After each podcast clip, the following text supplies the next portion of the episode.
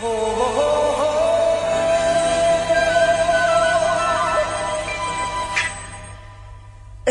was kung fu fighting.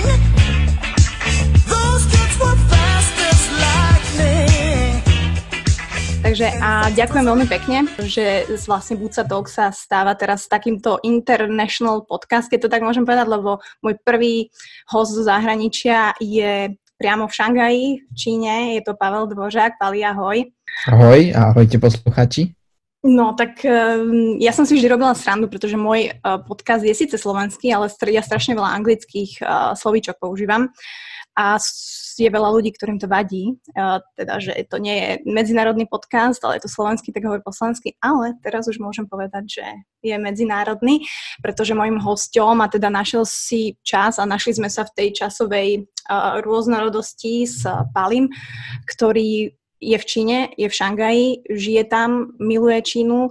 Ty si asi všetky povolania, ktoré ja som si vedela nájsť od eh, cestovateľa, fotografa, sinológa a veľa ľudí ťa takto pozná, veľa ľudí ťa nepozná. Takže kto je Pavel Dvořák, keď to tak vieš povedať, aby som teda aj tých, ktorí prvýkrát si pustili teraz Bucatok, že kto si? Mhm. Tak ja som, som z, zo západného Slovenska, z dediny Budmerice sa volá, Á, ale od detstva som sa chcel do eh, Číny presťahovať. V podstate už od nejakej základnej školy som potom túžil a už potom som začal učiť čínštinu a študoval som neskôr synológiu v Čechách, v Olomouci. A potom som sa presťahoval do Číny. Vlastne 2009 som prišiel prvýkrát, to bolo ešte na štúdia. Potom 2010 som sa prišiel robiť, keď tu bolo Shanghai Expo. A 2012 na začiatku, asi vo februári, alebo tak nejak som sa sem presťahoval vlastne natrvalo. Tak nejak teda, ja som sem prišiel pôvodne s, so zájazdom, ako sprievodca, ale potom som iba ako už nenastúpil na lietadlo späť a povedal som si, že tu už zostanem, že fakt? asi není čas ísť domov, hej. Počkaj, to sa tak dá? Že nejaké, ne, nejaký ako pobyt si tam riešil potom, len že si došiel na úrad, že tak viete čo, ja by som rád. Ja som mal, uh, bolo to komplikované uh, so všetkým aj s tými vízami. Ja som ale vtedy mal kamarátov práve z toho predchádzajúceho roku, 2010, keď som robil na Shanghai Expo. Hm. A vlastne mi ponúkli, že môžem u nich na byte prespať zo začiatku, keď budem potrebovať a že im pomôžu s prácou nájsť a tak. Takže aspoň to som mal takúto pomoc, lebo však ja keď som prišiel, tak som v podstate nem, nemal ani korunu poriadne, akože, takže som ani nemal na nájom, ani na nič. A víza som si musel riešiť tak, že som si robil vlastne také, oni to volajú, že business víza, ktoré Mhm. sú vlastne určené pre ľudí, ktorí sem ako keby často chodia. To znamená, že sú viac vstupové, ale má každý vstup iba na 30 dní. Takže to som vždy si bavil na 3 mesiace a každých 30 dní som musel ísť vždy do Hongkongu vlakom, tam doska, dostať pečiatku a zase sa vrátiť späť. Uh-huh. A, a tak som tu vlastne, tak som tu začal a potom som si postupne hľadal. No, ako tiež som si prešiel aj tu rôznymi zamestnaniami a potom som začal sprevádzať ako precestovku jednu česku, potom som začal tlmočiť a potom som zase vrátil k tomu sprevádzaniu uh, už uh, vlastne ako keby cez svoje vlastné zájazdy a to všetko doplňujem videom, fotkami, článkami. No, to je niečo, čo ma baví. Tak uh, myslím si, že to robíš správne, pretože dokonca aj môj priateľ už o tebe vedel predtým, že aj cesty Čínou, že no jasné, že to mám už napozerané a, a fakt máš krásne fotky a tá tvoja tvorba hlavne dáva zmysel, že není to len takých one of the millions, aspoň pre mňa a pre nás. Takže, takže mne sa to veľmi páči. A akurát sme sa bavili, že čínštinu sa naučiť inak, to sa, to, ty si sa to začal učiť na strednej škole, ale kebyže sa to začne učiť dospelý človek, tak to je ťažké. To sa, dá sa to naučiť? Nedá sa to naučiť. Úplne, že... Dá sa to naučiť, závisí, ak má človek ambície, jak veľmi sa to chce naučiť, akože že či sa chce proste naučiť tak, aby si objednal v reštaurácii, alebo aby viedol základné konverzácie, alebo sa Mm. chce naučiť na úroveň prekladateľa, alebo nebo daj klasické jazyky, a tak, že to je ťažko, naučiť sa to je niečo veľmi obšírne, takže asi závisí, aké má človek ambície a zároveň od toho umerne, koľko je ochotný tomu obetovať a schopný obetovať. Mm. Ale akože dá sa to naučiť. Čín- Tá čínština má dve roviny. Jedno je tá hovorená čínština a druhé je čínske písmo, ktoré je teda sama o sebe mm, veľmi komplikované, takže napríklad veľa ľudí sa učí len tú hovorenú čínštinu a písmo úplne vynechávajú. Na druhej strane poznám ľudí, ktorí sa venujú skôr iba tomu písmu uh, a naopak ten jazyk ich až tak moc nezaujíma. Mhm. Uh, takže A ty si oboje? ja som, áno, tak ja mám tú čínštinu, uh, ja som síce vyštudoval sinológiu, a teda ako lingvistiku, čínštinu, Uh, takže, ale nevenujem sa ako keby jazyku, že moc neprekladám, tlmočím, ale neprekladám a nerobím ani nejaké jazykovedy. Takže pre mňa je tá čínština skôr taký nástroj v živote, než že by tá čínština sama o sebe bola môjim zamestnaním alebo prácou. Je to naozaj pre mňa skôr len nástroj. Takže aj tá hovorená čínština, aj to písmo je tak, aby som s ním vedel denne fungovať, aby som to vlastne mohol s ním žiť ale keď by si mi dala nejaký klasický eh, román, tak by som s ním mal problém Mhm. prečítať. No tak e, každopádne aj tak klobúk dole. Ale tak hlavne ty tým žiješ, takže asi to chcel, takže si asi spojil všetko, čo si mohol. A ty si teraz v Šangaji, že? Ja som v Bratislave, ale obidvaja sme doma, predpokladám. Áno. A my máte tiež stále karanténu? Alebo... U nás už to končí. U nás tento týždeň vlastne prvý je to také voľnejšie. Už minulý týždeň, keď som išiel do mesta, lebo musel som si niečo vybaviť, už sa akože dá ísť, no, no, no po ulici a tak už sa môže chodiť. U Mhm. nás to ani nebolo tak, že by bol zákaz vychádzania úplne na ulicu, eh, jak to je treba v Taliansku a, alebo v Španielsku, to, toto nebolo v, v Šanghaji, až také proste Wuhane, áno, ale v Šanghaji nie, čiže v Šanghaji sa dalo ísť na ulicu, a, ale vlastne, či, ale odporúčili, aby sa nechodilo na ulicu a vlastne tie prvé tri týždne naozaj nikto nechodil, to mesto bolo úplne prázdne. Okrem toho Šanghaj je, jak aj mnohé veľkomestá, plné ľudí, ktorí sú není domáci, ktorí si vlastne sem dochádzajú za Mhm. prácou. A ten, tu, keď vypukol koronavírus, tak to bolo počas čínskych sviatkov a všetci boli vlastne doma na tých svojich malomestách alebo dedinách a tak ďalej. Mhm. Že na čínsky rok sám o sebe je Šanghaj vyprázdnený úplne a teraz tí ľudia sa vlastne nemohli vrátiť, eh, lebo v mnohých mestách boli karantény a nedalo sa chodiť medzi provinciami a mestami.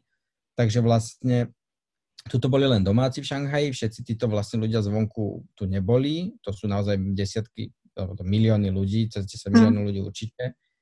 A e, zároveň aj tí Šanghajčania prvé týždne nechodili vôbec von, maximálne si nakúpiť. Samozrejme reštaurácie, podniky, kaviárne, to všetko bolo zavreté. A obchody boli otvorené, ale tiež mali skrátené zatváracie hodiny. No ale teraz už sa to vracia do života, lebo asi už, už tak pred troma týždňami sa začali ľudia vracať, že už to bolo povolené sa vracať. E, Iba z niektorých častí sa nemohli a začali teraz už vlastne sú všetci späť, už sa chodí aj naplno do práce a tento týždeň už aj prvýkrát už sú aj kaviárne, reštaurácie otvorené. Sice všade merajú teplotu, Mhm. nemôže sa sedieť na záhradkách ako vonku, treba Mhm. sedieť v miestnostiach, aby to vlastne vždy mohli odmerať, skontrolovať človeka, akú má Mhm. teplotu a, a to sa to akože, e, to tu stále kontrolujú, ale napríklad dneska už nám e, prvýkrát, dneska je prvý deň, čo nám povolili donášku domov. Doteraz vlastne všetky donášky, čo boli, e, posličkovia, jedlo a tak ďalej, to všetko mohlo prísť len k hlavnej ulici, k hlavnej bráne do nášho compoundu Mhm. tam to nech, tam nemohli chodiť. A teraz už dneska už to prvýkrát aj toto povolili, že už môžu chodiť dnu, akorát si musia vybaviť kartičku, čiže každý posliček je na nejaký iný compound, nemôžu chodiť úplne že voľne, ale, Aha. ale už minimálne tí, čo sem chodia pravidelne voziť jedlo, už môžu chodiť aj dnu a môžu už roznášať až domov. Takže každý dňom sa to uvoľňuje a hodiny sú stále skrátené, všetko je do 8 iba otvorené, ale už sa aj dneska sme sa pýtali v kaviarni, že to sa možno tiež už budúci týždeň uvoľní. OK, zaujímavé. No ako um, ja preto aj teba som oslovila, pretože aj tvoje videá, tvoje a Petr Mára ešte poviem, mi dávajú zmysel v tom všetkom veľkom mori tých uh, hrozných správ a tých, uh, akože niektoré sú hoaxy, niektoré sú také veci, štatistiky a fakt tí ľudia tu sú zmetení, tí ľudia tu proste nikdy takéto niečo nezažili. Uh, či sú to mladí ľudia, ktorých vidím, ktorí reálne majú stres a či je to moja mamina, ktorí sú zase 50 a tiež proste sú v panike a mysleli si, že to budú zvládať lepšie, ako to zvládajú. Alebo Mm. naopak je to moja babička, ktorá má 87 a táto paradoxne zvláda úplne, že dobre, tá podľa mňa neviem, či vie, čo sa deje, že preto chcem, že možno vyťahnuť od teba také tie základy, aby si ľudia vypočuli, aby aj tí, čo to počúvajú, sa dostanú k niečomu, čo má zmysel. Možno naozaj to tak um, zosumarizovať. Ty si aj mal super videá na YouTube, že že čo robí Európa zle, alebo čo robí Slovensko zle, čo naopak možno robíme dobre, lebo akože tie reštrikcie tu sú a myslím si, že sme veľmi medzi prvými, ktorí robia naozaj celkom dobré opatrenia, aj keď nie sú ešte úplne, že brutálne, brutálne, ale teda musíme sa asi zmieriť s tým, že to bude trvať niekoľko mesiacov pravdepodobne, nebude to len pár týždňov. Takže aj u vás to vlastne začalo, ten nový rok čínsky je nejaký január, ak správne. 24. no, to začalo. Tak, ale vy už v decembri vlastne ste mm, vedeli o korone, aj keď inak neviem, že či ten pacient nula sa už našiel. Našiel sa? Nenašiel sa? Ne, nenašiel sa, nenašiel sa ešte stále. Uh-huh. Tam je, no teraz je práve ten informačný chaos, je všade. No. To, to je aj tu v Číne v médiách, aj v zahraničí v médiách a E, každá tá krajina si ešte tak nejak prihrieva svoju polievočku, takže to, to, tie informácie sú e, všeli ako chodia. Hej, moja sestra je teraz v Anglicku a tá je z toho zúfala, lebo tam je teraz strašná ako cenzúra informácií a tam ako je to, každý status, čo dá na Facebook, tak jej vymažú. Wow. A, a je to proste také, takže a to isté aj tu v Číne, to je také komplikované aj s tým informáciám, hlavne z začiatku to bolo. A, ale ten pacient sa stále nehľadá a teraz práve sú tu zase v Číne sa šíria teórie, ktoré vlastne aj čínska vláda ich ako oficiálne vyšetruje, že či zase ten pacient nula není náhodou z Ameriky, uh-huh. ale to je zase všetko taká teória a všetko, to je, to je to teraz naozaj taká proste taký chaos, že, že nikto nevie. Ale minimálne, čo je ako keby potvrdené, že vlastne ten vírus už vlastne sa začínal objavovať na začiatku novembra, pravdepodobne možno už v oktobri. Vlastne ako keby bol, len sa o ňom nevedelo ešte, že čo to je. Uh-huh. OK. No a vlastne vy ste ten pík, pravdepodobne ten pík bude v každej krajine iný, alebo je to podľa počtu obyvateľov, že teda aj tým, že aké tie opatrenia sú, tak tým ten pík sa vlastne posúva ďalej. Čiže my tu teraz riešime, že my tie opatrenia máme celkom dobré, takže aj ten pík sa posúva vlastne niekedy až pred leto, kedy by malo byť vlastne mhm. najviac tých nakazených. Akože neviem, nie som tu na to, aby som povedala, že či to je správna stratégia, ale tu zase nikto nemerá teplotu. Vieš, že my máme síce opatrenia, lenže na druhej strane tu je možno zle to, že my nie sme vôbec testovaní, že ja aj napriek tomu, že som sa ta- vrátila z Malty pred uh, desiatimi dňami, tak odvtedy proste kašlem a nemám 38 teplotu, aby som mohla vôbec zavolať niekam, aby ma zobrali. Čiže stále čakám, som v karanténe, nešla som ani do práce, ale pre väčšinu ľudí je nereálne vôbec sa nechať otestovať. Takže možno toto je taká prvá, neviem, slovenská chyba, možno aj česká, že neviem, že či je problém ako v peniazoch, že stojí ten, ten test toľko, alebo že prečo to Čína vlastne a skoro robia úplne inak. No tu je problém uh, s tým, že tá Európa sa na to vôbec nepripravila. To znamená, že není pripravená, nebola pripravená na testovanie a nebola pripravená viac menej s ničím. Však to je vidieť, teraz je strašná naháňačka o práve tie medicínske potreby tu v Číne dneska bolo v správach, že dneska jedna čínska firma, ktorá vyrába elektrické autá, postavila za dva dní to, na najväčšiu tovareň na rúška a robí 50 miliónov rúšok každý deň. Okay. Pretože teraz všetky krajiny v Európe proste potom strašne idú, hej, lebo nikto sa na to nepripravil. A, tu, a teraz tu sú, za aj tu ceny strašne hore a za všetky továrne chcú 100% platby vopred a je to problém doviesť a je to proste celá Európa a aj Amerika zháňajú proste na poslednú chvíľu teraz tieto, tieto uh-huh. ochranné pomôcky a to isté aj tie testy. Že vlastne tieto, tie testovanie je, je niekoľko druhov, sú také malé testiky, ktoré je niečo ako tehotenský test, to trošku vyzerá a uh-huh. to v podstate to je jednoduché otestovanie, aj lacné otestovanie a to teraz bolo aj v médiách, že Alza by to mala myslím, že začať predávať Uh-huh. A to je niečo, čo sa teraz nakupovalo v Číne a to vlastne sa bude voziť teraz do Slovenska a to budú práve také prvé testy, ktorými už sa naozaj môžu začať robiť ako keby um, tak celoplošne viacerým ľuďom. A to si no, nemôže človek kúpiť, hej, že doma si to urobím. To není taký... Malo by sa to, malo by sa to tak dať. Aha. Že vraj to tak bude. Že sa to dá aj tak, že si môžeš kúpiť a môžeš si doma otestovať. A je to relevantné?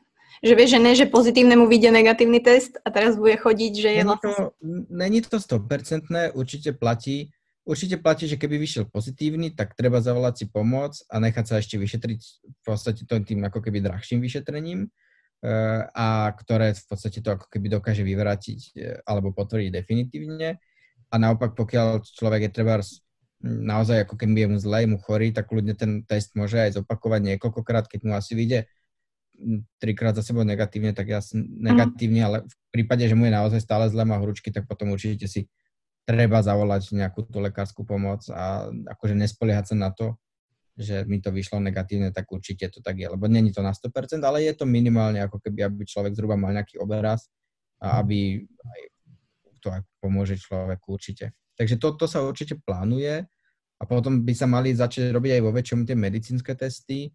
Problém je, že zatiaľ naozaj v podstate tie, tie potreby v Európe nie sú. E, nič v podstate zatiaľ ešte v Európe nie je, takže ono sa to všetko teraz skupová z Číny Takže uh-huh. teraz to začala proste celá Európa kupovať naraz. Hej. Takže je toho nedostatok, tie ceny idú hore, vy, rôzni špekulanti sa vynárajú, e, ktorí sa to snažia predať draho a tak ďalej. Je to teraz také, taký chaos strašný. No, no bude to zaujímavé, ale každopádne uh, ja sa chcem tak prakticky opýtať, lebo ja som síce desiatý deň doma s mojim priateľom, uh-huh. ale ty si bol dva mesiace s manželkou je to tak? Dobre mm. hovorím? A pravdepodobne teda aj my budeme, alebo teda rodiny budú spolu, ľudia budú spolu, mladí ľudia, ktorí neboli spolu. Vy ste tú karanténu mali dva mesiace fakt, že fakt striknú, že ste boli proste len doma, išli ste len na nákup. Áno, my sme nechodili viac menej. Ja som za tie dva mesiace bol asi raz vonku, alebo dvakrát som bol vonku. Oh. Myslím, že inak som bol naozaj doma. Ale s obsom som chodil na prechádzky. Ah, okay. Takže nebol som v byte, ale s obsom som chodil dvakrát do dňa na prechádzku, ale my máme takého psa, ktorý strašne nemá rád prechádzky, takže tie sú väčšinou tak za 5, 10 minút vybavené. okay. A to bolo tak, eh, tak, takže inak sme doma viac menej stále, no. A dobre, a nejaký šport, akože nič, úplne nič? Športujeme. Doma, doma mám, akože doma cvičím, tu na výzbe, mám také ako keby švihadlo do bytu, že vlastne nemá nemá šnúru, takže nebúcham o podlahu. Ah, okay. A všelijaké mám tu on, hrazdu zavesenú a všeli, čo sa dá cvičiť. Sice máme malinký bytik, takže ten priestor je obmedzený, ale niečo sa dá. A potom párkrát som bol, práve keď z obsom sa chodím, tak som si zobral normálne švihadlo, tam som skákal. Uh-huh. A potom vlastne teraz už, jak už to je voľnejšie, tie posledné 2-3 týždne, tak už chodím aj na také celodenné prechádzky Šanghajom že tak ako 15 kilometrov si nachodím za deň, aby som trošku sa tak zašportoval si, ale nejak do posilovne, alebo takto sa ešte nedá, lebo tie sú ešte zavreté všetky. Pribral si niečo? No, myslím, že dosť. Fakt, ježiš. No to je tiež otázka týchto dní, tak nie len moja, ale tak aj ostatných, samozrejme. Ale tak že uvidíme, ak sa to bude vyvíjať. Ale tak máte jednoizbový bytik, alebo máš dvere, že. No tak môžeš prasknúť dverami, vieš, keď sa pohádate, že to není také hrozné. Ale... Ale musím povedať, že sme sa ešte neraz nepohádali za celý Fakt? čas. A to... My sme, my sme, lebo tým, že moja robota je strašne veľa cestovať, tak eh, my mm. práve, že sme mali problém, odkedy sme spolu, že som stále niekde preč. Hej, mne, nám, sa, nám sa stáva vlastne minulý rok, 2019, od septembra do novembra, sme spolu boli asi tak 4 dní dokopy. Že uh-huh. to, mhm. to je taká hlavná sezóna, takže toho bolo strašne veľa. No a teraz vlastne my sme išli december na Slovensko na sviatky a vrátili sme sa vlastne len dva dní predtým, než to začalo, táto korona tu na. A čiže sme vlastne 4 mesiace každý deň spolu a to sa nám ešte nikdy nestalo, odkedy sa poznáme. Ale ani raz sme sa nepohádali a akože myslím si, že nám to dobre padlo, takže sme sa aj zastavili a mm, prehodnotili si rôzne priority aj do budúcnosti, aj pracovné, aj súkromné a um, akože nestažujeme si. Mm, nám to celkom dobre padlo a snažíme sa nejak zabaviť a s tým, že ja som vlastne vždycky mal home office, keď, ako, uh-huh. keď som není tak, tak robím z domu vždycky, Takže viac menej v tomto sa to nezmenilo, že som zvyknutý robiť z domu a mo- moja žena tiež. Si zvyknutý, no. Ako možno majú naozaj ten taký, nehovorím, že psychický problém, fakt ľudia, ktorí teda ten home office nemajú, hej, a teraz mm. reálne musíš zmeniť úplne svoj život, tak uh, nehovorím, že to je strach tu, ale skôr je to taká úzkosť, pretože je to presne tá úzkosť z toho, že tí ľudia nevedia, čo bude o ten mesiac, dva. A mm akože proste zoberú ti všetko vlastne, akože zoberú ti, no my si tu žijeme úplne hojne, hej, čiže my sme konzumná spoločnosť, ktorá, ja to hovorím tak, že mohla všetko a nemusela nič a teraz vlastne nemôžeme všetko a je to úplne naopak. Čiže s týmto sa možno tak trošku vyrovnať nejako psychicky, nešalieť. A, lebo akože čo si všímam, tak akože tu v Bratislave a Slováci, tak celkom sa mi to páči. Že myslela som si, že tí ľudia budú oveľa neohlo, mm, proste nerešpektovať tie, tie veci, ale celkom to rešpektujú. Čiže Samozrejme, fotky z jasnej, ako sa tam všetci nahrnuli na lyžiarske stredisko asi pred pár dňami, tak to obletelo asi svet, ale týmto mm. pozdravujem všetkých, ale myslím si, že už sa také ne, nedeje a nebude diať. Čiže čakala som, že tí Slováci budú akože horší na tom, ale ja nechcem samozrejme porovnávať, že Čínu, Číňanov a Slovákov, ale v čom možno ty vidíš, že tí ľudia v Číne sú iní ako Slováci, že, že Mm-hmm. Nielen, v, no. nielen s koronou, ale tak môže to byť samozrejme aj v, tým, v tomto. Tak ja začnem tak od začiatku, že veľa ľudí teda to zle znáša, toto, toto byť doma. Podľa mňa ľudia si strašne od, odvykli byť sami so sebou. Sami proste. Ľudia sú strašne naučení mať neustále nejaké rozptýlenia, že proste idem do práce, z práce idem za kamarátmi, alebo do krčmy, alebo do reštaurácie, a potom doma si pustím Netflix alebo telku a v každú jednu pauzu, ktorú by som medzi tým mohol byť sám so sebou, tak zabijem na mobile alebo niečím iným sa zabávam, že v podstate ľudia sú takí navyknutí, že sú, majú furt tu, ako sú zapojení v tom neustálom toku niečoho a ľudia strašne zabudli byť, byť sami so sebou alebo sa hrať s deťmi alebo len tak ako sedieť a nudiť sa čož v podstate Aha. sedia a nudiť častokrát priniesie tie najlepšie nápady a mnohé diela vyšli z nudy. Takže to je, podľa mňa to je taká dôležitá vlastnosť, lebo to rozvíja aj osobnosť. E, keď človek sa proste naučí byť sám so sebou, len tak sedieť a nejak ako e, nemusí byť, mať stále nejakú zábavu. A je to ale, je strašne ľahké byť, príjmať informácie non-stop a mať stále byť E, niečo konzumovať a stále pozerať na nejaké obrázky sa myhotajúce alebo počúvať niečo alebo niečo také. A čím viac to ľudia robia, tým ťažšie sa im potom odpája od toho. A keď sú takýmto šokom zrazu postavení pre takúto situáciu, tak to môže byť pre mnohých dosť veľká výzva, ktorá si myslím ale, že v konečnom dôsledku e, iba ako v tomto ohľade môže mať pozitívne ako keby následky, lebo ľudia sa trošku ako keby tak trošku viacej si začnú byť ako keby tá, tá mindfulness alebo takéto uvedomenie si samé seba, že sa to trošku vráti medzi ľudí a ľudia sú proste prinútení konečne zase trošku rozmýšľať nad svojimi mhm. životmi a nie len byť na bežiacom páse. Takže akože v tomto si myslím, že je to síce tvrdý, tvrdé narazenie pre mnohých, ale asi si myslím, že pre mnohých to bolo aj už veľmi ako keby potrebné a že to ako v mhm. spoločnosti veľmi pomôže. Samozrejme, má to aj obrovské ceny, hlavne teda tieto živobytie mnohých ľudí je dosť ohrozené, uh-huh. takže to dúfam, že bude problém, ktorý sa nejak podarí vyriešiť. No. A k tej otázke, že v čom sú Číňania iní, mm, myslím si, že Číňania tak nejak neberú veci samozrejme, že to je práve, jak si spomínala, že sme taká spoločnosť, ktorá žila v obrovskom blahobytu, blahobite a ľudia to začali považovať za takú samozrejmosť, že v podstate ľudia majú u nás v tej západnej spoločnosti taký pocit, že to je moje právo e, mať bohatstvo, je moje právo byť zdravý, a je to moje právo byť slobodný, a je to moje právo veľa zarábať, a je to moje právo cestovať.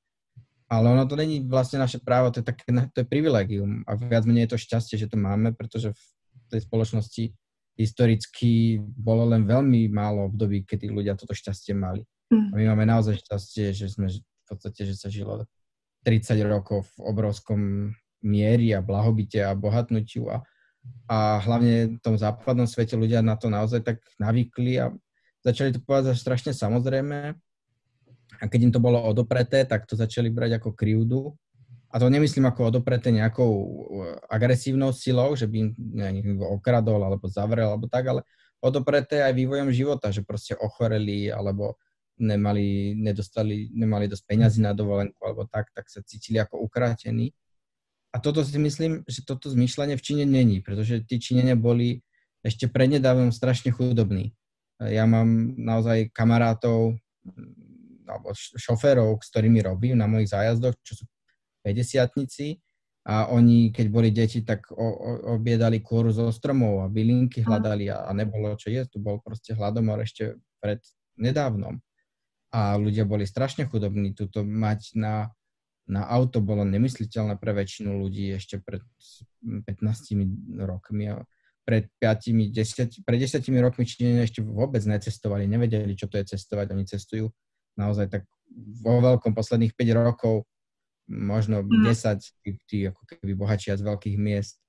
A vlastne všetko to, na čo my sme si tak strašne zvykli, že to je, považujeme to za samozrejmosť, pre tých Číňanov ne, není samozrejmosť, lebo oni to nemali. Oni to mali naozaj len posledných pár rokov a len posledných pár rokov vlastne tak intenzívne bohatnú a vlastne majú ten lepší život. A väčšina ľudí, ktorí dneska majú taký ten život, treba jak máme my, uh, taká, taká nejaká lepšia stredná vrstva a naozaj v tej modernej spoločnosti, tak väč, väčšina rodičov týchto ľudí to nemala. Uh, a prarodičov to už vôbec nehovorím, tí prarodičia žili v, v veľmi drsných podmienkach a v neustálých vojnách a hladomoroch ale aj tí rodičia toto všetko nemali a väčšinou aj títo mladí to nemali, keď vyrastali.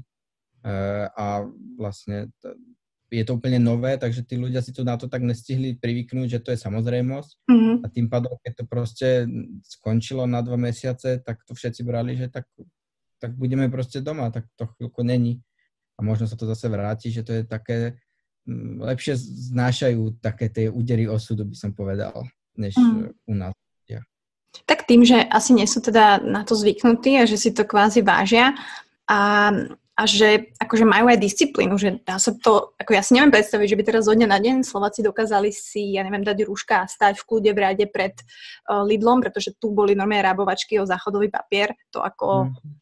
To, to bolo zaujímavé. A samozrejme chápem, že strach a emócie sú tu s nami, len v tomto ja vidím taký rozdiel, že naozaj e, tá západná kultúra ako keby nemá takéto uvedomenie sa. A mne sa to práve páči na, na, na tej východnej kultúre, že oni si vedia vstúpiť do seba, oni proste vedia vnímať, takže akože chápem, že ste to celkom dobre zvládli a že už teraz vlastne končíte a vraciate sa do normálu, tak neviem, že dúfam, že my to zvládneme tiež tak dobre, ako povedali naši politici, kúpili sme si čas tak dúfam, že ho využijeme akože efektívne, teda, keď uh, máme nejakých 100 dní na to, aby 100 dní, no 60, dajme tomu 60 až 100, aby sme... Si myslím, že tieto opatrenia určite boli na Slovensku dobre spravené a rýchle a určite to je aj tým, že sa nám mení vláda, takže naozaj tá stará vláda si môže povedať, spravíme im tú sekeru a dlhý, však nás to nebude boleť, takže si to mohli dovoliť viac menej. A, no už skúšali ale... niečo s rúškami, hej. Za nejakých no, 20 miliónov či koľko, neviem. No, boli asi tri objednávky, hej. No. A, a takže akože to, ale tým, že sme tak rýchlo zareagovali uh, a aj ten tlak sociálny, ktorý bol na tých sociálnych médiách, aby ľudia naozaj zostali doma, nosili rúšky, bol obrovský. Ako ten, ja si myslím, že to, akože ľudia teraz to naozaj počúvajú, nosia rúšky a sú doma, ani není vďaka vláde, že tým, že to povedal, ale tým, že vlastne taký ten sociálny tlak mm-hmm. e, navzájom bol v tej spoločnosti, ktorý to naozaj dosiahol. Takže to... A, a potom ešte teda, tí, hej, Číňania, oni sú takí, toto totiž to je to myslenie úplne naopak postavené. U nás e, na západe sa hovorí, že musíš vyčnevať zradu. Hej, alebo miss, think outside the box, alebo proste buď trošku, buď vždycky ten, ktorý vyčneva zradu, ale Konfucius vždy hovoril napríklad, že strom, ktorý vyčneva z lesa, sa zlomí pod náporom vetra. Uh-huh. oni, to, oni to zase presne naopak, hej, on, o toto tradičné myslenie čínskeho je. Lebo tu nebol žiadny taký humanistické zmýšľanie a ľudí ako keby sa nikdy nesnažili vystúpiť z radu a keď sa to niekto pokúsil, tak väčšinou ani neúspel, čest výnimkám samozrejme. A, a je tu strašná veľká súdržnosť ako spoločnosti, ktorá je nadradená jedincom, jednotlivcom. A taktiež, čo je obrovský rozdiel, že Číňania majú obrovskú dôveru k vláde a k štátu. Mhm. že to zvládne, že sa o nich postará. Zatiaľ, čo u nás je nedôvera k štátu obrovská zase, hej, štát, nikto štátu nedôveruje.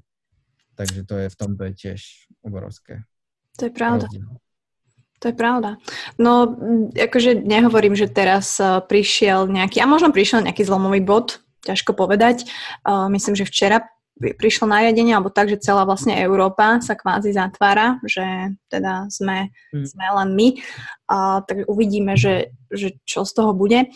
Uh, taká možno praktická otázka, treba sa toho koronavírusu bať? Teraz mm, nehovorím, že to musíme deliť na hej, mladých ľudí, starých ľudí, samozrejme vieme všetci tie špecifika, ale aj ja ako mladý človek, akože reálne nie je mi jedno, keď večer ležím v posteli, hej, a už týždeň mám tlak na plúcach a kašlem, tak samozrejme každému mám asi prechádzajú také myšlienky, že fúha, môžem ja byť nejaký ten, m- moje telo koronavírusu sa bude páčiť a je to fakt takto reálne?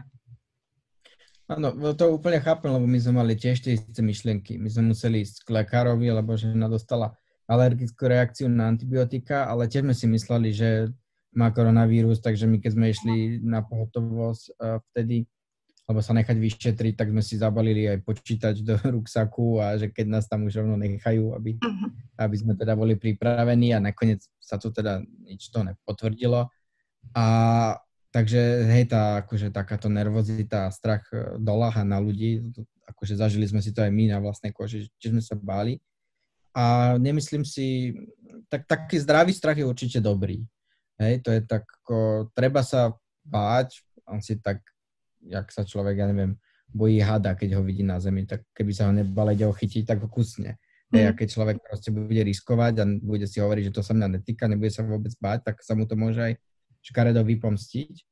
Ale určite netreba panikáriť a netreba sa nejak akože naozaj že báť, že extrémne, že bojím sa o svoj život, že, že to ako skončí zle a tak.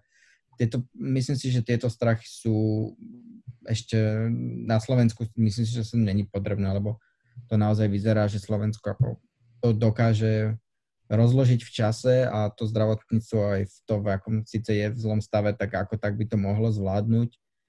A myslím si, že akože zatiaľ e, tie, tie kapacity sú a tá choroba sama o sebe, ona je strašne, alebo teda ten vírus, ktorý dokáže spôsobiť chorobu COVID-19, tak ten vírus sám o sebe je nebezpečný v tom, jak extrémne sa šíri. Mhm. To je vyslovene, že ten, vlastne ten vírus ako keby útočil na tie systémy spoločenské, ako na to zdravotníctvo ako celok. Kvôli tomu, že on ho proste preťaží okamžite, pretože on sa strašne rýchlo šíri a on síce nemá, e, on nemá vysokú ako keby ani tie príznaky, že relatívne malé percento ľudí má príznaky a relatívne malé percento e, je smrteľne chorých, nevyliečiteľných. To sú naozaj nízke percentá, pokiaľ to ten zdravotnícky systém zvláda. Mhm. Problém je, že ten vírus sa šíri extrémne rýchlo a ľahko a to znamená, že ten nápor môže byť proste obrovský v tisícoch chorých ľudí denne, tak ako je to teraz v Taliansku. Je to proste všetko príde naraz.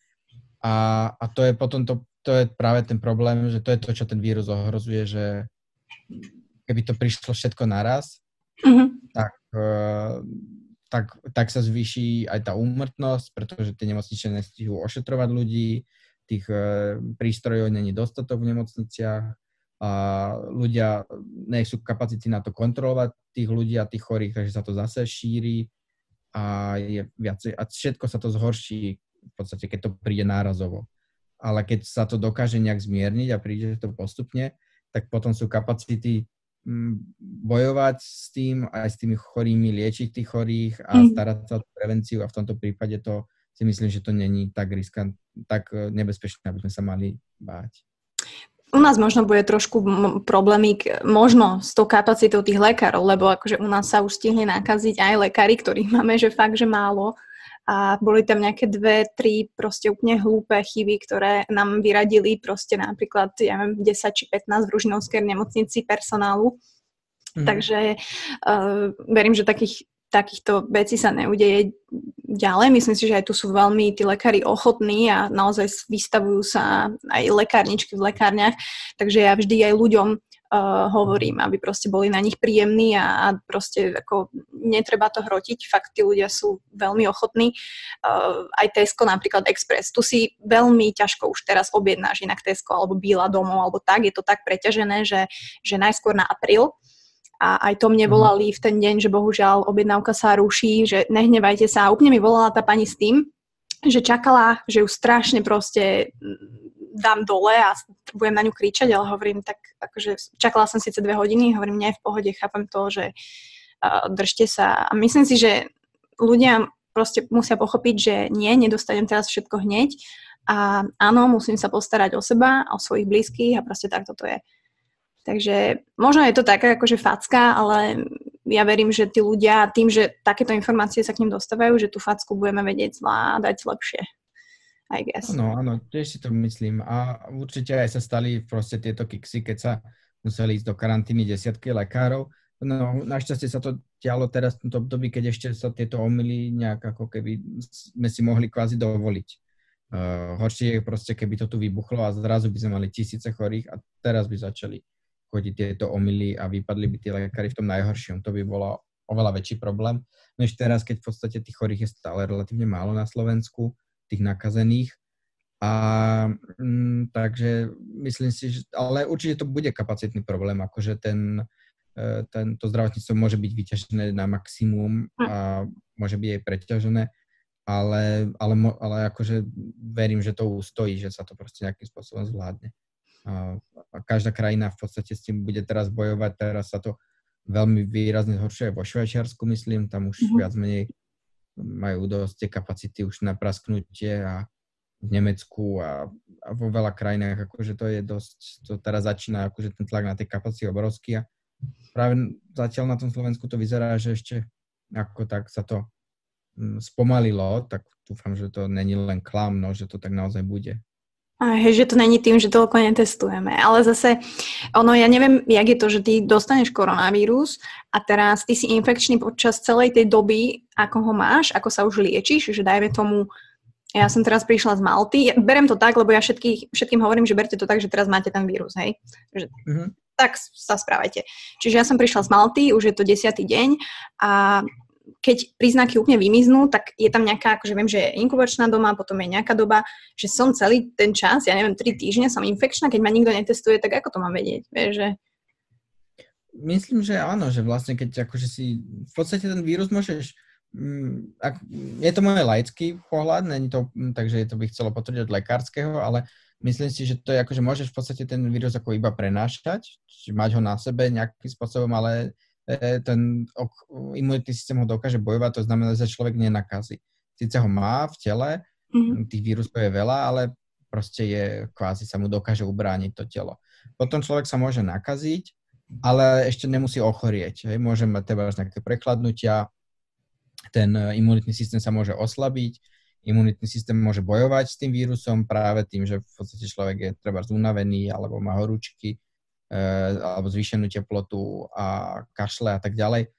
To môže byť, že, to je skrátka oslabenie toho imunitného systému, pretože ten imunitný systém s tým bojuje, s tým vírusom a vo väčšine prípadov ten boj aj vyhrá, pretože väčšinou v podstate človek to, to vylieči, ako vyleží tú chorobu a to telo si s tým poradí.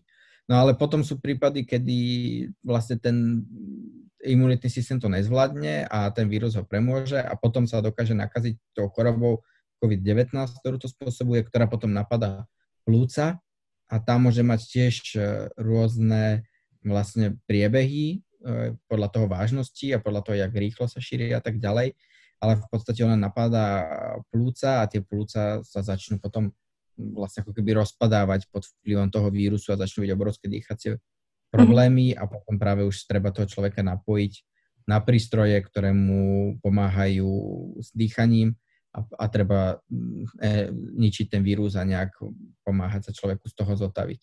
Ten treba, práve tam treba pomáhať s tým dýchaním. Ale nie každý nákazený je automaticky chorý a nie každý, kto má vírus, je automaticky nakazený. Ale keď je človek nakazený, tak pravdepodobne počas dobu celého nakazenia je stále ten prenášač toho vírusu. Uh-huh tam som niekde čítala, že to je niekedy aj 36 dní, takže uh, ťažko polemizovať, treba povedať, že my nie sme odborníci, nie sme lekári, uh, ale treba povedať, že aj normálnou chrípkou sa dokážeš takto dostať a na, neviem, plúcnú ventiláciu, hej, že aj normálna chrípka vie ísť, vie zájsť až tak ďaleko. Takže naozaj to netreba teraz vnímať tak, že, že panika, stres a korona je naozaj smrtiaca epidémia. Tak to nie je. A myslím si, že budeme radi, ak v lete sa vrátime do normálu. E, je ešte jedna taká teória, že v lete by to malo ustúpiť a na jeseň zase nejako možný pík. Je toto predikcia aj v Číne? No, ľudia sa boja, je, akože je to možné, že to bude mať pravdepodobne, že sa to bude vrácať, ako takýto vírus v podstate sa väčšinou nedá, on sa nedá ako keby eliminovať, zničiť, hej, že proste, že by nemal, on vždycky na niečom prežije, vždycky sa šíri a on sa nedá vyhľadiť. V podstate dá sa mm, s ním bojovať e, tak, že sa spraví liečba na ten vírus, alebo sa spraví očkovanie na ten vírus, alebo si človek dokáže, alebo ako spoločnosť si dokážeme vybudovať nejakú odolnosť a imunitu voči tomu vírusu. V podstate, ale e, najpravdepodobnejšie teda a najlepšie riešenie je tá liečba a očkovanie, ktoré snať príde a potom v podstate sa dá e, s tým vírusom oveľa. V tom prípade to vieme ako keby ponížiť naozaj na obyčajnú, síce vysoko nakazlivú, ale ľahko liečiteľnú chrípku. Pretože aj chrípka ešte pred 100 rokmi zabíjala strašne veľa ľudí a bola viac menej neliečiteľná. To bola nebezpečná choroba. Dneska už to není nebezpečná mm-hmm. choroba. Dneska to vieme vyliečiť a pokiaľ sa nám zhorší, tak e, ideme tiež k lekárovi a ten nám predpíše lieky. A, ale samozrejme aj chrypka vie prerásť do veľkého zápalu plúc a do plúcnych ochorení. A ten, tento vírus takisto je nebezpečnejší proti chrypke tým, že sa rýchlejšie šíri a rýchlejšie prežíva a v podstate ako keby tá um, ľudí, ktorí, u ktorých sa spustí to ochorenie plúcne je väčšie množstvo než plúcne ochorenia pri chrípke. Takže to je to nebezpečné, ale pokiaľ by sa našiel liek alebo nejaké to očkovanie, tak sa proti tomu dá veľmi efektívne bojovať. A pokiaľ by sa to nepodarilo, tak ako keby beh na dlhé trate je aj nejaká ako keby imunita ako spoločnosti alebo odolnosť voči tomu, len to je teória, to, to je niečo, čo môže trvať roky a je to skôr ako sa, lebo Angličania majú túto, teda teraz je túto teóriu, že si vybudujeme ako keby imunitu spoločenskú, ale vlastne činenia sa k tomu vyjadrili, že e, to není spôsob boja proti koronavírusu, ale je to vlastne ako keby jeden z tých horších scenárov, ako to môže dopadnúť, keď sa nám nepodarí vyhrať nad vírusom. Že keď sa nám nepodarí spraviť liek a nepodarí sa nám spraviť očkovanie, tak potom nám zostane len si vybudovať ako spoločnosť imunitu za ale obrovskú cenu e, na životoch a na zdraví ako spoločnosti, že to není riešenie na krízu, ale je to dôsledok nevyriešenej krízy. Uh-huh. Ale takže oni sa snažia naplno, v podstate veľa štátov sa snaží vyvinúť tú, to očkovanie, USA, Čína, aj Nemecko, veľmi intenzívne. Čína už dneska začína hľadať dobrovoľníkov na testovanie tých očkovaní. Eh, USA tiež už začína s klinickými testami každú chvíľu. Nemci sú pravdepodobne tiež ďaleko, mm. takže predpokladá sa, že to očkovanie akože bude relatívne skoro, tak dúfame všetci. A wow. treba sa chrániť nejakú, asi treba aj v ľuďoch vybudovať nejaký ten, taký ten eh, nejakú elementárnu od seba zachoviť, toho sa chrániť, že e, napríklad tu v Ázii je bežné, že ľudia nosia rúšku, aj keď není nejaký koronavírus, hej, uh-huh. napríklad v dopravných prostriedkoch, alebo na letiska, alebo na miestach, kde sú proste davy ľudí, tak ľudia tam proste rúšku nosia, lebo tam sú davy ľudí a, a môže tam byť hocičo. Ten, proste tie vírusy sa tam sú a všelijaké a, a ne, neboli nejak, nebol tu nejaký tak extrémne nákatlivý vírus ako tento súčasný koronavírus, že ti naozaj hrozí, že sa tam nakazíš, ale, ale vždycky hrozí, že tam nieč, nejaký vírus poletuje. Jasne. Ľudia boli zvyknutí nosiť rúšky vždycky a to je asi aj zvyk, ktorý ako aj my na západnom svete by sme si mali vybudovať, že proste keď ideme do narvatej električky, tak mať zakryté ústa a nos je celkom dobré. Tak e, hej, tuto sú tie predsudky trošku niekde inde, takže ja viem, že veľa Slovákov, keď vidí práve takto nejakých e, zahraničných práve Číňanov, ktorí majú tie rúšky aj tu v Bratislave, napríklad v starom meste sa išli prejsť, majú ich. Takže tuto trošku tie predsudky stále máme. A možno teraz sa s nimi uh, naučíme pracovať, že konečne. Uh, akože verím, že áno, no ale uh, skôr teraz, jak je teraz tak ticho a tí ľudia vlastne riešia okrem toho, že zostať zdraví a mm, proste pomôcť svojim najbližším, tak samozrejme ten biznis ide, ide dole vodou. Ako to ovplyvnilo tvoj biznis, lebo tak ty máš, ty si sprievodca, máš cesty činov, robíš zájazdy, robíš rôzne prednášky, uh, tak asi si si vedela aj dopredu vypočítať, že do pekla tak toto bude blbé, alebo ako to e- efektlo tvoj biznis? No je to aj, nás to zasiahlo veľmi silno. My sme v podstate, keď sa to prvýkrát objavilo v tom januári v správach, uh, že to je ako vážne a že teda máme zostať doma, tak prvé, čo ma napadlo, že Ježiš Maria, Dúfam, že nebudem musieť rušiť aprílové cesty, čo som mal najbližšie, no ale to v podstate v priebehu dvoch týždňov sa ukázalo, že ich budem musieť zrušiť a v priebehu mesiaca už som musel zrušiť hm, vlastne celý prvý pol rok a teraz moc nepredpokladám ani s tými jesennými, že sa nejak budú uskutočniť, uh-huh. že ako možno, ak všetko pôjde dobre, tak nejaký novembrovú cestu, že už by teoreticky sa dala. No problém je, že aj keď sa to skončí a dá, ako keby ľudia, ten život sa nejak vráti do starých kolej, tak za A ľudia najprv nebudú mať peniaze na dovolenky a za B ľudia sa budú báť aj chodiť cestovať. Takže to, to chvíľku potrvá, kým turizmus proste zase nejak tak ožije. Takže v tomto to neviem, jak to, jak to ako ke, kedy to prejde. Ako s rokom 2020 moc nepočítam, akože niečo sa bude diať. Tú sezónu považujem viac menej uh-huh. za úplne mŕtvu, čo sa týka turizmu. A aj som to písal niektorým známym, ktorí mali cestovné kancelárie alebo agentúry a dlho tomu nechceli veriť, že uh-huh. to môže ako keby ten turizmus zasa zastaviť a, a teraz už tomu, teda ich to zaskočilo mnohých. A takže v tomto to je problém. Potom možno začne, pravdepodobne, keď sa to nejak začne už ako keby to minimálne nejak obchod a fungovať aspoň priemysel, podniky a tak, tak asi možno sa mi vráti nejaké tlmočenie, že bude treba niečo pretlmočiť a uh, takže tak to verím, že začne chodiť tak ako snáď pred letom.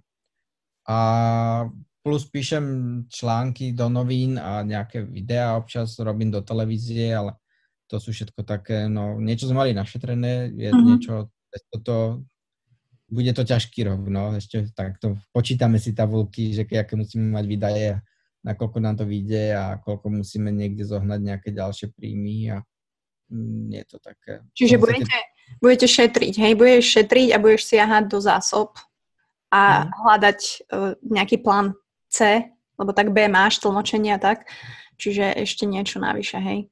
Áno, no, no plán C, plán, plán B je, že teda, že tie videá, články, tlmočenie, ak bude, a možno bude už treba robiť aj nejaké dodávky z Číny, že sa začnú chodiť tí ľudia, tak to je plán B. A plán C je potom, keby toto všetko nevyšlo, už naozaj bude kríza, takže začnem hľadať robotu nejakú tu v Šanghaji mm-hmm. na mhm. čas, že proste nechám niekde zamestnať, lebo tu sa už robí, takže... Normálne.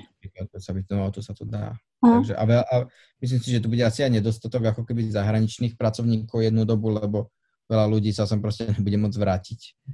Takže... Mm-hmm takže potom to bude ďalej akože plán C, že keby nič nevyšlo, tak proste si na, začnem hľadať robotu v Šanghaji. Ty si hovoril, že vlastne nepočítaš s, jasné, že s tou letnou alebo tou jarnou sezónou, možno ani jesennou, čiže ako keby ten rok 2020 vypadol, uh, hlavne teda turizmus, aj tie cestovné agentúry a tak, tie budú mať problém asi kokos no, po celom svete. Ale ja som sa inak stretla s názormi, akože ja to poviem, že povedz mi, čo si o tom myslíš, pretože mňa to možno aj mrzí, pretože mňa, mne sa Čína páči, ja Čínu obdivujem a nemyslím si, že OK, začalo to v Číne, tak veľa ľudí má ten názor, že, že Číňania vlastne za to môžu, že to rozniesli po svete a tak ďalej. E, že majú proste tieto až škaredé predsudky a dogmy o tom, že, že Číňania sú tí najhorší a že keby nejedli surové meso a neviem čo, hady a že možno sa rieši, že toto ochorenie je z netopiera a neviem, nechcem hovoriť, že netopier, hadie meso a trh, bla tak e, mňa to aj tak mrzí, že, že naozaj takto až ofenzívne proste hej, na národ, ktorý je pritom úplne e, iný, pokorný a úplne inak vníma svet. A Myslíš si, že toto bude problém nielen roku 2020, ale aj potom sa rozbehnúť, že tí ľudia nebudú chcieť ísť do tej Číny? si, že nie, pretože to pre Čínu není nový problém, pretože tá Čína s týmito predsudkami bojuje už strašne dlho. Mne sa to proste, aj predtým, než bol tento vírus, tak stále mi píšu ľudia, že, že dávaš pekné fotky a články, ale že ale je, ja tej Číne neverím, alebo ja by som tam nikdy nešiel a tam sú komunisti a tam je hento a tamto a, a tie predsudky voči Číne sú, sú obrovské, a boli už dlho, odjak živa a a tá ako keby propaganda to dozaj ako keby tlačí, tá svetová.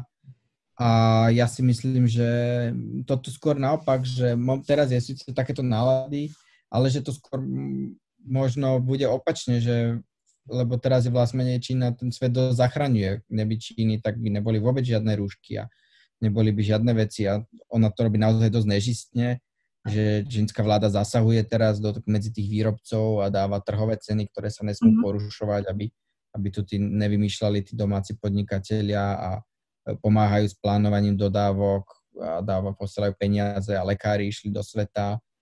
A, a okrem toho tu sa im to podarilo zvládnuť a strašne veľa západných demokracií to za A nezvláda, a, alebo za B to prudko nezvláda a a cenzuruje a, a vlastne sa ukazuje, že to není zase tak ako tak rúžové, jak sme si o tých krajinách mysleli častokrát.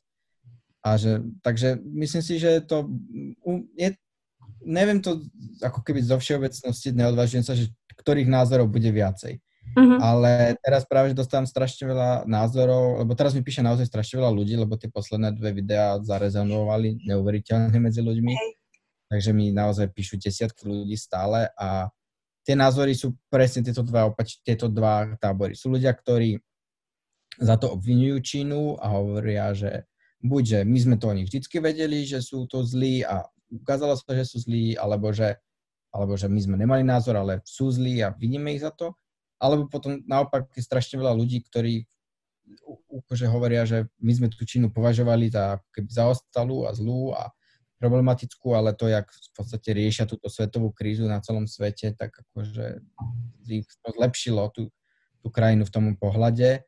A aj zrovna teraz sa mi tu otvoril článok, e, že e, že vzhodnotenie o, akože tej situácii, že, že od Číny by sme, od Číny sa treba učiť, Ameriku treba obviňovať, ob, akože, akoby, alebo vyvodiť zodpovednosť za ich nezodpovednosť uh-huh. a, a, a Európa sa musí veľa učiť. Že, že to je také, že si myslím, že to naopak skôr poprehadzuje také tie karty aj na tom geopolitickom poli.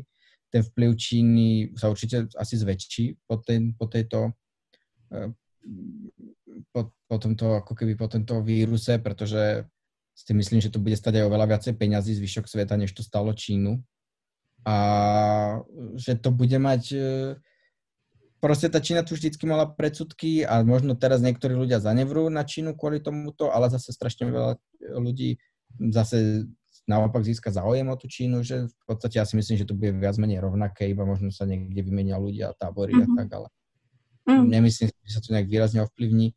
A okrem toho ja robím naozaj asi 5 zájazdov do roka z malých skupinách, takže som no, ja nie som veľká cestovka, ktorá potrebuje tisíce ľudí. Ja proste za rok vezmem 50 ľudí. Be- berieš, berieš aj iných ľudí ako elitu? Ja beriem aj iných ako elitu. Dobre, to sme si tak povedali medzi riadkami. A ja plánujem priateľa zobrať, tak dúfam, že nebude počúvať tento podcast. Asi bude. Ale my sa určite do Číny tešíme. Je to naozaj jedna z destinácií, ktorú plánujeme. Keď to nebude, že 2020, tak to bude 2021 a pravdepodobne možno aj cez teba a budem sa tešiť. Ako Číňania vnímajú zase nás? Ako, ako Číňania vnímajú Európanov? Že robia si z nás srandu, alebo sme pre nich... E, čo, ako je to tam? Zase keď to otočíš. Mm-hmm.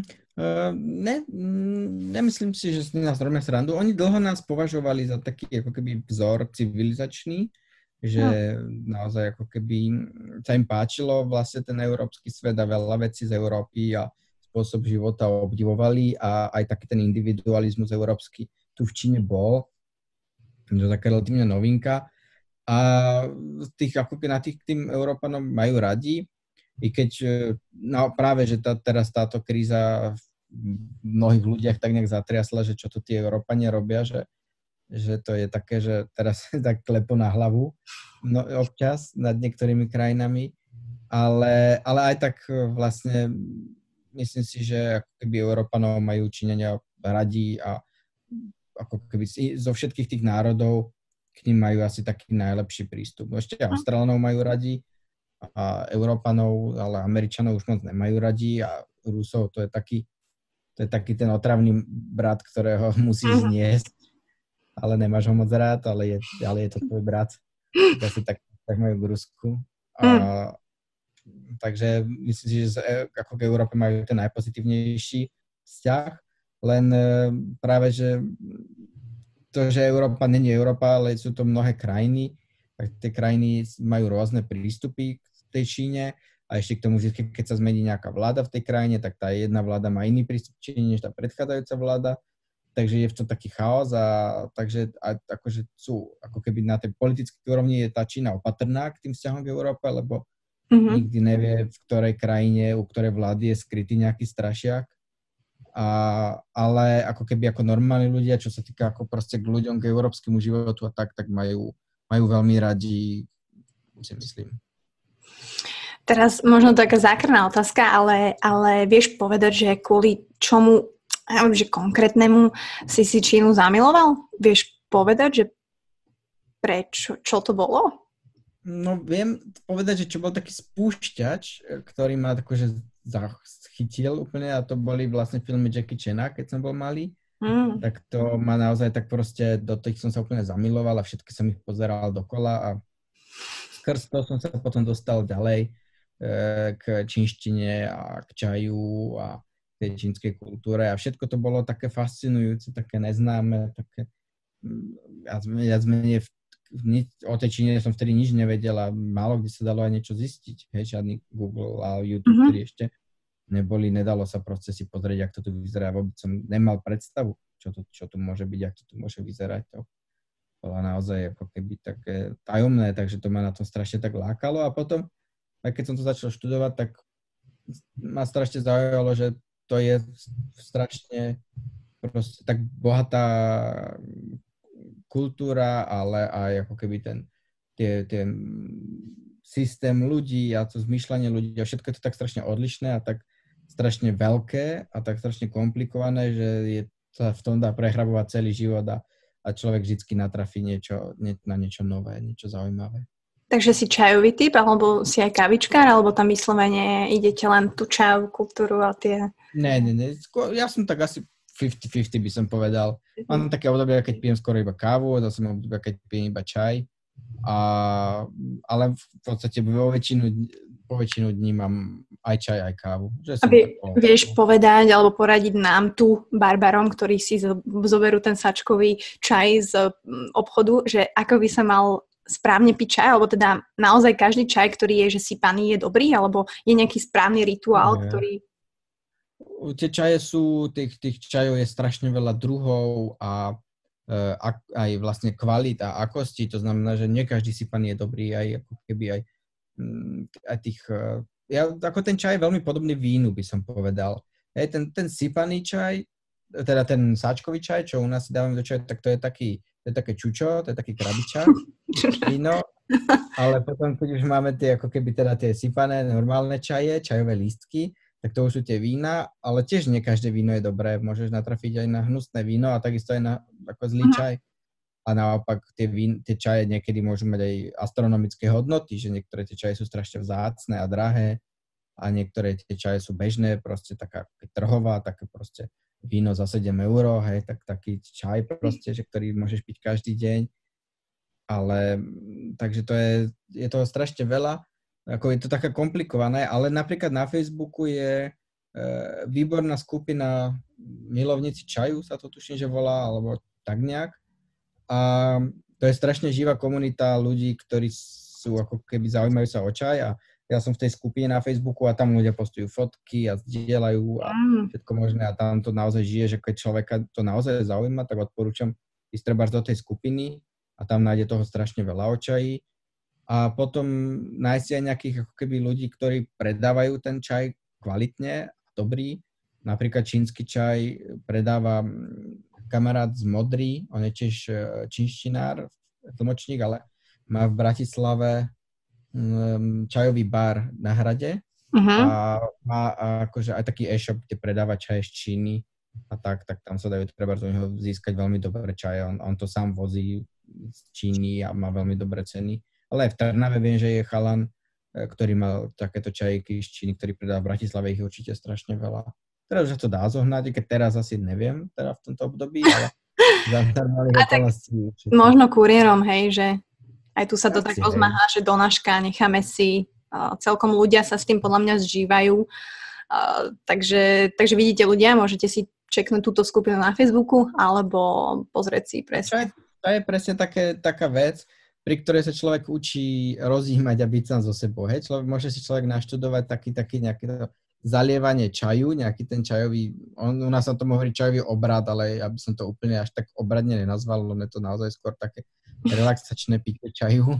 A, a človek a proste si naozaj skúsi ten, ten dobrý čaj a trošku si o ňom treba niekde prečítať, popri tam ho piť, o, nejak degustovať a neviem, dať si, zapaliť si k tomu sviečku alebo niečo a tak nejak ako, nie, to je taký dobrý spôsob, ako e, jak využiť voľné chvíle. Mm, tak uh, ja tiež som radila, že urobte si ľudia aspoň za ten deň, nech nás tu nešľahne všetkých spolu uh, nejaký rituál dobrý, ja to mám s kávou, tak môžem prestriedať s čajom. Uh, ja som si všimla inak, že ty máš fotky a na tých fotkách všade robíš nejakú breakdance pózu. Ty Mhm. si bývalý breakdancer, alebo nejak, lebo ja som Áno. tak vyslúžili breakdancer, ale, ale ty ako? Áno, no ja som breakdancer na dôchodku, ja, my sme sa volali Quattro, Ó. v Trnave sme breakovali a vlastne chalani od nás potom založili Pastels, Jasné. možno už ľudia poznajú. Takže keď ja som odišiel do Číny, tak vlastne dvaja, čo, sme, čo boli v, s nami v kvatre, tak tí išli do Pastels, plus ešte pobrali ďalších a to bola taká už ako profesná skupina, ale my sme sa predtým volali Quattro, a, ale už nás len dvaja aktívne tancujú a ďalší traja, čo sme boli, tak už netancujeme vôbec. Tak teraz už máš cesty s Čínou a tam aspoň robíš uh, brutálne, ja som na to pozerala, že či takto reálne sa vieš vykriviť, tým pádom musíš stále na to nejako cvičiť, že to brucho akože ti to udrží, či to... Nie, je to, je to skôr o technike a o flexibilite, ani nie tak o stile. Ale akože čak ja cvičím stále, uh, ale už veľa vecí, ktoré som dokázal spraviť, už akože ne, nespravím. Možno by som ich spravil, ale by som si niečo sekol alebo natrhol, tak už ani radšej neskúšam. A, ale akože niektoré tie, to je, niektoré tie pohyby sú jak bicyklovanie, to si proste človek zapamätá. Hm. No a keby teraz, že teda ja ti poviem, že, že buď sa chce ísť do Číny, tak uh, ty tam máš niekoľko, veľmi pekne máš názvy inak tých zájazdov, to, to sa mi fakt páči, že máš to rozdelené či mesto, alebo nejaké rozprávky a tak, ale kebyže máš úplne človeku, ktorý tam nikdy nebol a strašne chce ísť, tak aké by boli tri miesta, kde by si ho určite zobral proste v Číne? Že fakt, že tri. No, to je to taká ťažká otázka, lebo za je tá Čína strašne veľká a za sú tu miesta, ktoré chcú všetci vidieť. E, aj, a proste keby, vieš, napríklad čínsky múr, tak e, je, keď človek by bol v Číne a nevidel by čínsky múr, tak e, za by mu to vadilo a ľudia by sa mu smiali, že nevidel si čínsky múr, tak čo si robil v Číne. Mhm. Hej, tak, a takých miestach tu sú. A keď máme len tri miesta, tak by sme ich veľmi rýchlo naplnili. Ale určite sú to aj miesta, ktoré ľudia nepoznajú, ktoré sa oplatí vidieť. E, naozaj krásne, neznáme miesta. Takže, ale keby som to mal akože tak, tak ten čínsky múr sa určite oplatí vidieť, to je niečo, čo treba vidieť. Potom by som išiel asi do nejakej vysokohorskej oblasti, akože na, naozaj na vidiek, Mhm. mimo tých miest, takže to potom nejaká provincia Sichuan alebo Yunnan, ten juh, mm, kde je to vlastne už aj tie národnostné menšiny a aj skrz ten terén, ktorý tam je, tak sú vlastne tie obydlia relatívne ďaleko od seba, takže tam není veľa ľudí a je to také, naozaj taká dedina vidiek a, a hlavne sú tam aj príjemné podnebie a krásna príroda. No a potom asi aj nejaké mesta, ako keby, aby sme to spestrili, tak potom treba ten Šanghaj alebo Hongkong, a keď Hongkong teraz je problematický, alebo možno Čentu, čo je hlavné mesto Sečuanu, kde je síce aj moderné mesto s mrakodrapmi a tou budúcnosťou čínskej, ale zároveň tam sú aj jedny z najstarších historických nálezísk a pamiatok v celej Číne a tiež je tam aj príroda, takže to je tiež také mesto. A ešte sú tam aj pandy. Bože. No, no dobre, tak si mi to predal. Tak uh, to ja sa teším. Asi na ten rok 2021. A bože, dúfam, že sa to bude dať. Naozaj teraz ľudia uh, jak sa nám seklo to cestovanie, tak naozaj sme ostali smutní, ale tak to je asi normálna emocia toho, že, že teda nemôžeme. A naozaj to cestovanie je krásne. A ja si veľmi cením ľudí ako ty, ktorí to robia proste zo svojho presvedčenia a robia to naozaj dobre. A takisto ten content, ktorý dávaš, proste má zmysel a je dobrý od fotografií cez tvoje videá až po informačné veci ohľadom mm, koronavírusu, takže chcem ti poďakovať, že, že to tak robí, rob to prosím ťa aj naďalej, pretože sa potrebujeme zorientovať, myslím si, v ďalších mesiacoch veľmi, veľmi. Takže verím, že aj tento podcast, ktorý vyjde, a veľa ľuďom aspoň trošku ich ukludní, dá im možno nejaký taký iný pohľad na to, a, že naozaj to bude OK a, a myslím si, že to zvládame ešte dobre. A, dostali sme pochvalu aj od Činy a od Pavla, takže OK, máme na čom ešte pracovať, ale nie je to s nami úplne stratené. Takže ďakujem ti veľmi pekne, že si si takto našiel čas z druhej strany Zemegule. A... Áno, ja ďakujem za pozvanie. A tiež chcem povedať, že treba na to, na všetko zlé sa treba pozerať aj nejak, hľadať niečo dobré a ja si myslím, že toto priniesie strašne veľa dobrého. V podstate o tom už mám roztočené také jedno video, jak si myslím, že ten svet sa zmení. A ja verím, že sa zmení k lepšiemu, že ľudia prehodnotia svoje e, životy, svoje hodnoty, možno sa prestanú tak strašne hnať za nejakými vecami, ktoré nemajú zmysel, ale dokážu sa lepšie zastaviť, uvedomia si vlastne hodnotu toho času hlavne ktorého máme všetci obmedzenie a oddychne si planéta, životné prostredie. A myslím si, že aj ten turizmus, ktorý už začínal byť taký zvrátený trošku posledné roky, že už naozaj niekde tie mesta boli zaplavené turistami a tí ľudia už boli z toho úplne utlačení a, a teraz možno, ak tam už žiadni turisti nie sú, tak si vedomia, že, že asi treba nájsť niekde tú strednú cestu medzi tým. A aj, aj, asi aj rôzne také obrovské firmy, ktoré sa priživovali na tom turizme, tak si myslím, že tiež ako to nejak buď nezostanú v tom biznise, alebo ľudia ich prestanú využívať, alebo sa to nejak vyčistí a vstúpia si do svedomia. Ja si myslím, že to všetko ako... Myslím si, že to priniesie veľmi veľa dobrého. Aj dobrého. A dúfam, že... A verím, že viacej dobrého ako zlého. No tak krajší záver ani nemohol byť, takže dúfam, že to takto bude. Uh, tak teda Bratislava pozdravuje Šangaj. Ďakujem ti veľmi pekne, držím vám palce, držím nám palce a teda sledujte Pavla, ja vám potom dám aj dole uh, odkazy, ak by ste ho ešte nepoznali a jeho informácie naozaj stoja za to aj videá, takže teším sa na ďalšie a ďakujem teda. Super, ja ďakujem.